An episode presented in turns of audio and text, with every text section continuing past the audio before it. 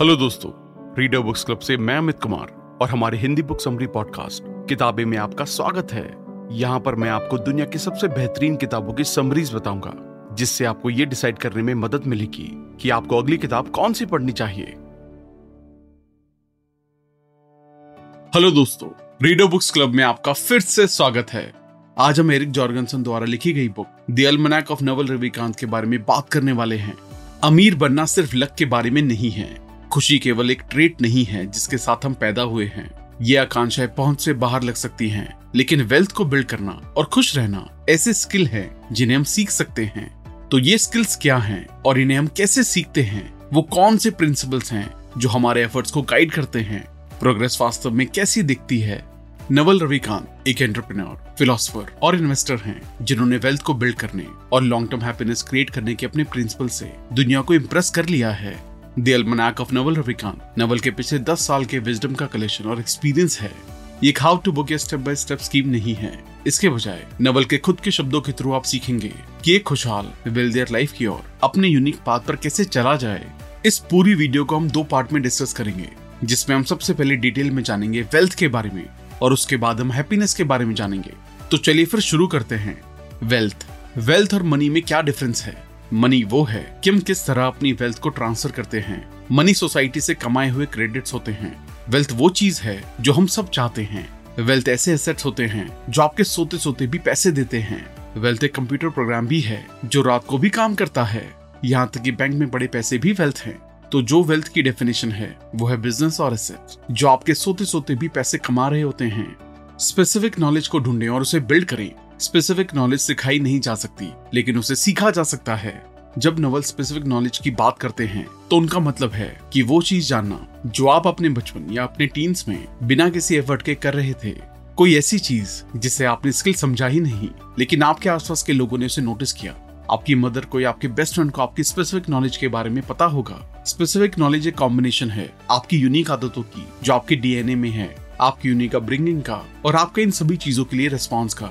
या आपकी पर्सनैलिटी और आइडेंटिटी के अंदर मिली होती है। पहला इंसान जिसने नवल की स्पेसिफिक नॉलेज को पॉइंट आउट किया था, वो थी उनकी मदर। ये वो टाइम था जब नवल 16 साल के थे और वो अपने दोस्त को कह रहे थे कि वो एक एस्ट्रोफिजिसिस्ट बनेंगे और उनकी माँ ने कहा, नहीं, तुम बिज़नेस में जाओगे। नवल ने कहा, ये मेरी माँ क्या कह रही है? मैं बिज़नेस में जाऊँगा। उनकी माँ को पता था कि वो क्या कह रही थी, क्योंकि उन्होंने अपने बेटे को बिल्कुल पास से नोटिस किया था। स्पेसिफिक नॉलेज अपने अंदर के टैलेंट को और अपनी जेन्युइन क्यूरियोसिटी को परसू करके आती है। ये ऐसा नहीं है कि जो भी करियर ट्रेंडी हो, उसमें चले गए या जो भी बिज़नेस इन्वेस्टर कह रहे हैं, उसमें चले गए।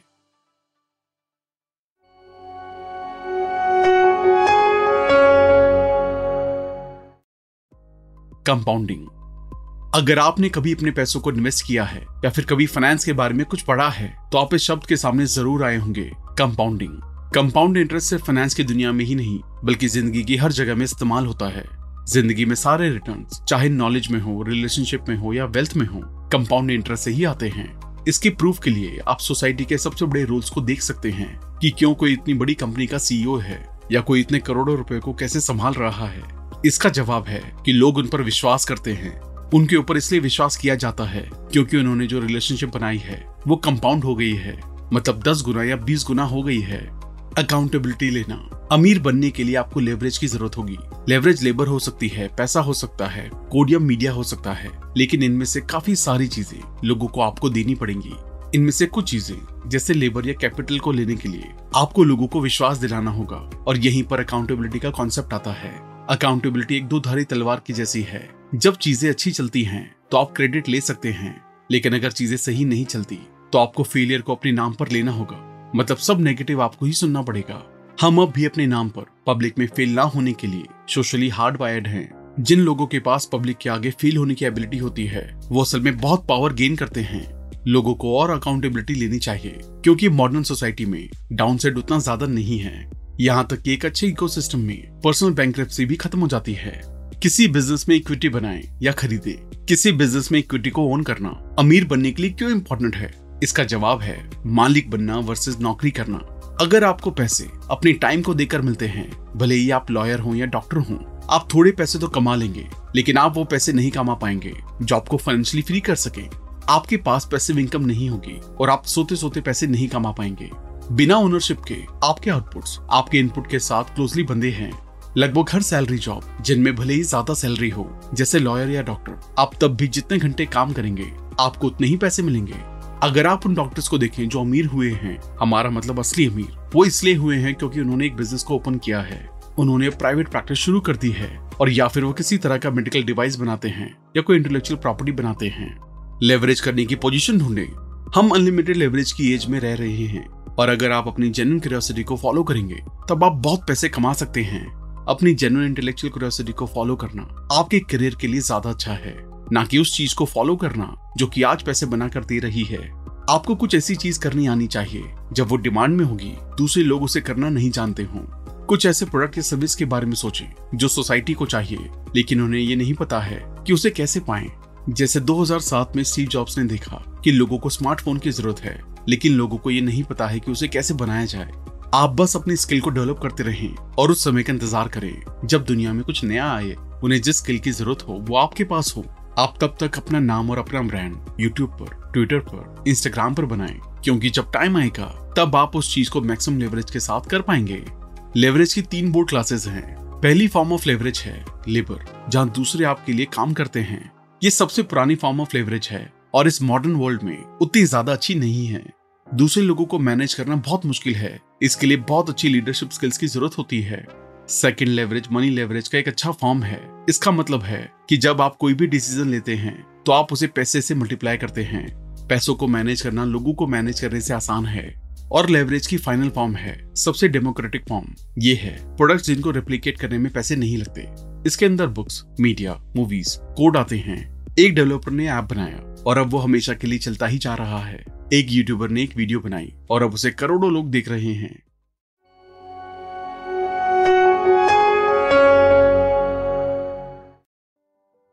बेचना सीखो, बनाना सीखो। अगर आप दोनों कर सकते हैं तो आपको कोई नहीं रोक सकता है। ये दोनों अलग अलग कैटेगरीज हैं। एक है प्रोडक्ट बनाना।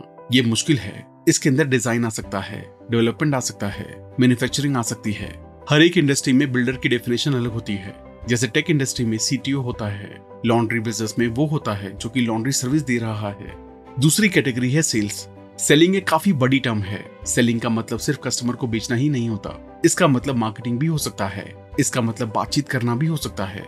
ये एक बड़े अम्ब्रेला जैसा है। दो फंडामेंटल गेम्स होते हैं, जो लोग अपनी ज़िंदगी में खेलते हैं। पहला है मनी गेम मनी गेम लोग इसलिए खेलते हैं, क्योंकि पैसा आपकी सारी प्रॉब्लम तो सॉल्व नहीं करता, लेकिन वो आपकी मनी प्रॉब्लम को सॉल्व करता है। लेकिन उसी समय काफ़ी सारे लोग, जो अंदर ही अंदर ये मानते हैं, कि वो पैसे नहीं कमा सकते। वो कोई भी वेल्थ क्रिएशन होने देना ही नहीं चाहते। तो वो पूरी एंटरप्राइज को अटैक करके कहते हैं, पैसा कमाना बेकार है, हमें ये सब नहीं करना चाहिए। लेकिन वो दूसरा गेम खेल रहे होते हैं, जिसे स्टेटस गेम कहते हैं। स्टेटस एक ज़ीरो सम गेम है मतलब इससे किसी को फ़ायदा नहीं होता। ये काफ़ी पुराना गेम है। हम इसे जंगलों के टाइम से खेलते आ रहे हैं। कौन नंबर वन आया? कौन नंबर दो आया? कौन नंबर तीन आया? और नंबर तीन को नंबर दो पर जाने के लिए नंबर दो को हटाना होगा। स्टेटस गेम में दिक्कत ये है कि आपको जीतने के लिए किसी और को नीचे गिराना पड़ता है। ऐसा काम ढूंढे जो खेल की तरह लगे। हम शिकारी की तरह जीते थे और तब हम सब अपने लिए काम करते थे। लेकिन एग्रीकल्चर के आने के बाद हम धीरे धीरे स्टेटस गेम में घुसने लगे। इंडस्ट्रियल रेवोल्यूशन और फैक्ट्रीज ने हमें और हेरारिकल बना दिया, क्योंकि हर इंसान तो अपनी फैक्ट्री नहीं चला सकता। लेकिन अब इंटरनेट की वजह से हम उस टाइम में फिर से वापस जा रहे हैं, जहाँ ज़्यादा से ज़्यादा लोग खुद के लिए काम कर सकते हैं। आपका पैसे के लिए प्यार, पैसा सारे फसाद की जड़ नहीं है, पैसे में कोई बुरी बात ही नहीं है।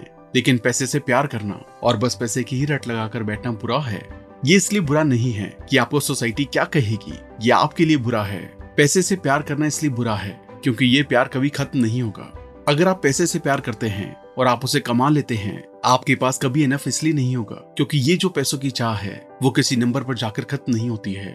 जब आप पैसे कमाते हैं, तब आप और पैसे चाहते हैं और फिर आपको डर लगने लगता है कि कहीं आप वो पैसे खो ना दें। इस पैसे के कांस्टेंट प्यार से दूर रहने का बेस्ट वे है। जब जब आप पैसे कमाते हैं, तब तब अपनी लाइफस्टाइल को अपग्रेड ना करें।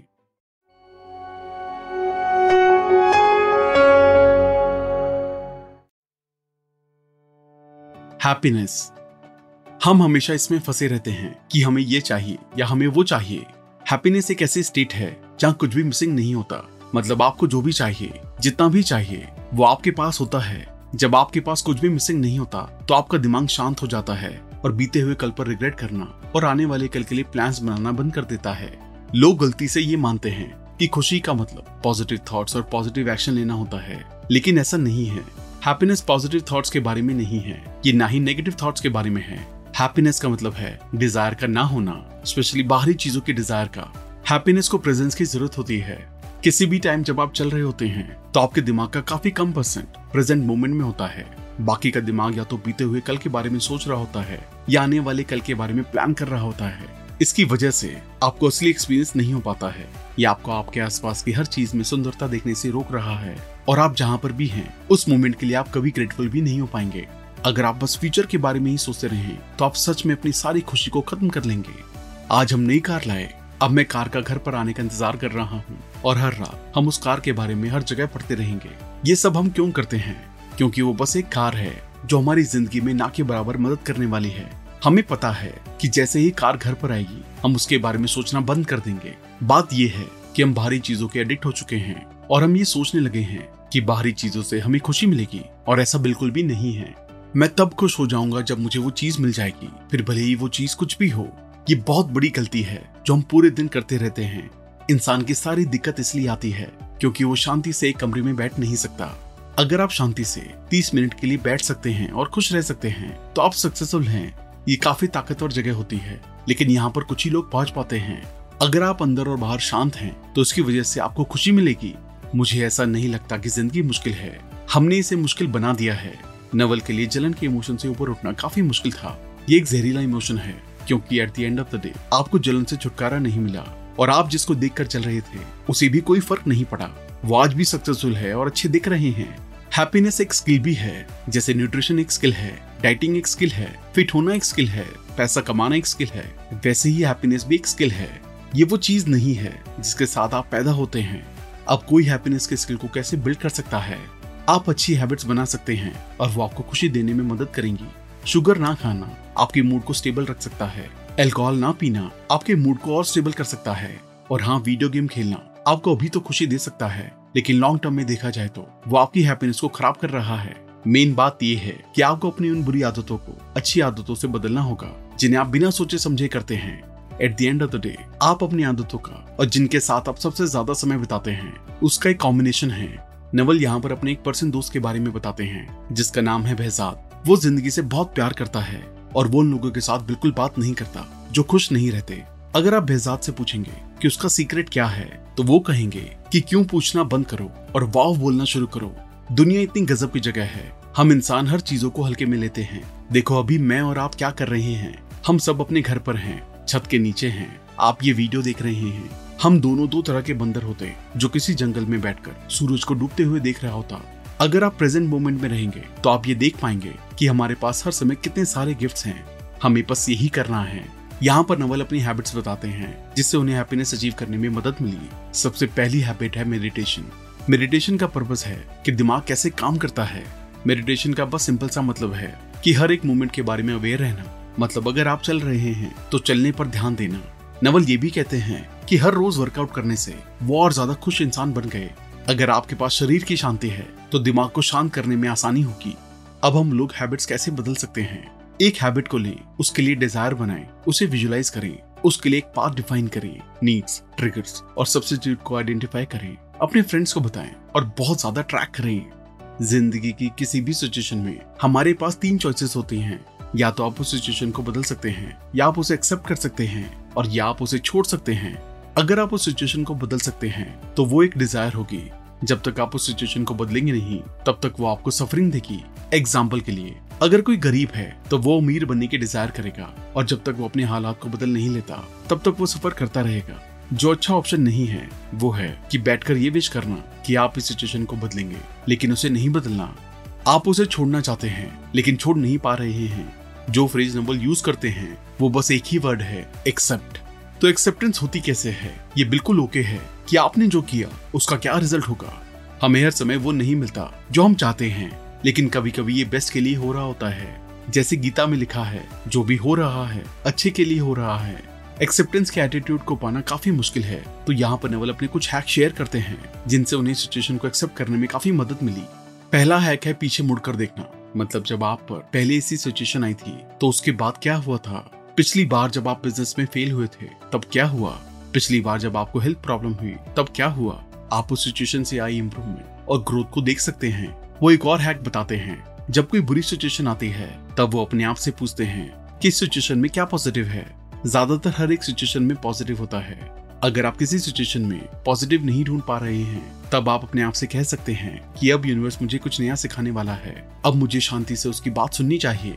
मेडिटेशन करना इतना पावरफुल क्यों है? आपकी साँसें उन जगहों में से एक है जहाँ पर आपका autonomic nervous system voluntary nervous system से मिलता है। ये इनवॉलंटरी है, लेकिन आप इसे कंट्रोल भी कर सकते हैं। मेडिटेशन दिमाग के लिए इंटरमीडियंट फास्टिंग है। जैसे ज़्यादा शुगर से बॉडी हैवी हो जाती है, वैसे ही ज़्यादा डिस्ट्रैक्शन से माइंड भी हैवी हो जाता है। जब हम अकेले अनडिस्ट्रैक्टेड स्टेट ऑफ़ माइंड में वक्त बिताते हैं तो उसकी वजह से हम मेंटली फैट से फिट हो जाते हैं। यहाँ पर नवल एक और लाइफ हैक देते हैं। जब बेड में हो तो मेडिटेट करो, या तो तब डीप मेडिटेशन होगी, या आप सो जाएँगे। दोनों चीज़ों से फ़ायदा है। मैं स्पेसिफिक गोल्स में बिलीव नहीं करता। स्कॉट एडम्स कहते हैं सिस्टम सेटअप करो गोल्स नहीं। अपने जजमेंट को ये फिगर आउट करने के लिए यूज़ करें कि किस तरीके के एनवायरमेंट में आप आगे बढ़ सकते हैं और फिर वैसा ही एनवायरमेंट अपने आसपास बनाएँ, जिसकी वजह से आप स्टैटिस्टिकली सक्सीड हो। नवल कहते हैं, वो प्लेनेट के सबसे सक्सेसफुल इंसान नहीं बन पाएँगे और ना ही वो बनना चाहते हैं। वो बस अपना सबसे सक्सेसफुल वर्जन बनना चाहते हैं। वो इस तरीके से जीना चाहते हैं कि अगर उनकी ज़िंदगी एक हज़ार बार खेली तो उसमें से नौ सौ निन्यानवे बार निम्बल सक्सेसफुल रहे। वो बिलियनर नहीं है, लेकिन वो हर समय अच्छा करते हैं। उन्हें ज़िंदगी के हर एस्पेक्ट में सक्सेस नहीं मिली। बस उन्होंने सिस्टम सेटअप किए, जिसकी वजह से वो कुछ ही जगह फेल हुए। जब नबल यंग थे, तब वो फ्रीडम को बहुत ज़्यादा वैल्यू करते थे। फ्रीडम उनकी कोर वैल्यूज़ में से एक थी। वो अभी उनके टॉप थ्री वैल्यूज़ में से एक हैं। लेकिन अब फ्रीडम की डेफिनेशन अलग है। उनकी पूरी डेफिनेशन थी फ्रीडम टू फ्रीडम की वो जो भी चाहे वो कर सके। फ्रीडम वो करने की जो आप चाहते हैं। और जब आप चाहते हैं, अब जो वो फ्रीडम चाह रहे हैं, वो है इंटरनल फ्रीडम ये है फ्रीडम फ्रॉम रिएक्शन से फ्रीडम गुस्सा होने से फ्रीडम दुखी होने से फ्रीडम अब वो फ्रीडम फ्रॉम ढूंढ रहे हैं, लेकिन वो पहले फ्रीडम टू ढूंढ रहे थे। एक्सपेक्टेशन से फ्रीडम अगर आप दूसरे लोगों को हर्ट करते हैं, क्योंकि उन्होंने आपसे एक्सपेक्टेशन लगा रखी है तो वो उनकी प्रॉब्लम है। अगर आपने उनके साथ कोई एग्रीमेंट किया है, तब वो आपकी प्रॉब्लम है। लेकिन अगर उनकी आपसे एक्सपेक्टेशन है तब वो पूरी उनकी प्रॉब्लम है। इसका आपसे कुछ लेना देना नहीं है। उनकी लाइफ से काफ़ी सारी एक्सपेक्टेशन होंगी। जितनी जल्दी आप उनकी एक्सपेक्टेशन को खत्म करें, उतना अच्छा है। अपने टाइम को वैल्यू करें। ये आपके पास है। ये आपके पैसे से भी ज़्यादा ज़रूरी है। या आपके दोस्तों से भी ज़्यादा ज़रूरी है। ये आपकी हर एक चीज़ से ज़्यादा ज़रूरी है। अपने टाइम को वेस्ट ना करें। इसका मतलब ये नहीं है कि आप रिलैक्स नहीं कर सकते। जब तक कि आप वो कर रहे हैं, जो आप चाहते हैं, तब तक वो एक टाइम वेस्ट नहीं है। लेकिन अगर आप अपना टाइम उन चीज़ों को करने में स्पेंड नहीं कर रहे हैं, जो आप चाहते हैं, और ना ही कुछ अर्न कर रहे हैं, और ना ही कुछ सीख रहे हैं तो आप क्या कर रहे हैं? दूसरे लोगों को खुश करने में अपना टाइम खराब ना करें। गुस्से से फ्रीडम गुस्सा क्या है? गुस्सा सिचुएशन के ऊपर कंट्रोल के ना होने का मतलब है। गुस्सा एक कॉन्ट्रैक्ट है, जो आप फ़िज़िकल और मेंटल पेन में रहने के लिए अपने साथ करते हैं। वो भी तब तक, जब तक सिचुएशन बदल नहीं जाती। अनकंट्रोल थिंकिंग से फ्रीडम एक बड़ी हैबिट जिसपे नवल काम कर रहे हैं, वो है अपने मंकी माइंड को बंद करना। जब हम बच्चे थे, तब हम एक ब्लैंक स्टेट में थे। हम ज़्यादातर प्रेजेंट में रह रहे थे। हम ऐसी जगह रहते थे, जिसे नवल रियल वर्ल्ड कहते हैं। बड़े होने से डिज़ायर स्टार्ट हुई। आप काफ़ी ज़्यादा सोचने लगे, एक आइडेंटिटी बिल्ड करने लगे, और एक ईगो भी बिल्ड करने लगे। अगर आप कहीं जाते हैं, और वहाँ पर हज़ारों लोग हैं, एक गिवन टाइम पर, सब अपने आप से बात कर रहे होंगे। वो जिस भी चीज़ को देख रहे होंगे, उसे कॉन्स्टेंटली जज भी कर रहे होंगे।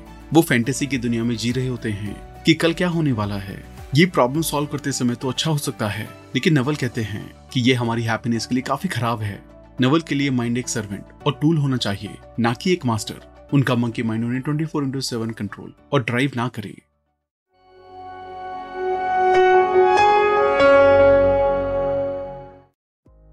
द मीनिंग ऑफ़ लाइफ ये काफ़ी बड़ा क्वेश्चन है कि लाइफ का पर्पज और मीनिंग क्या है।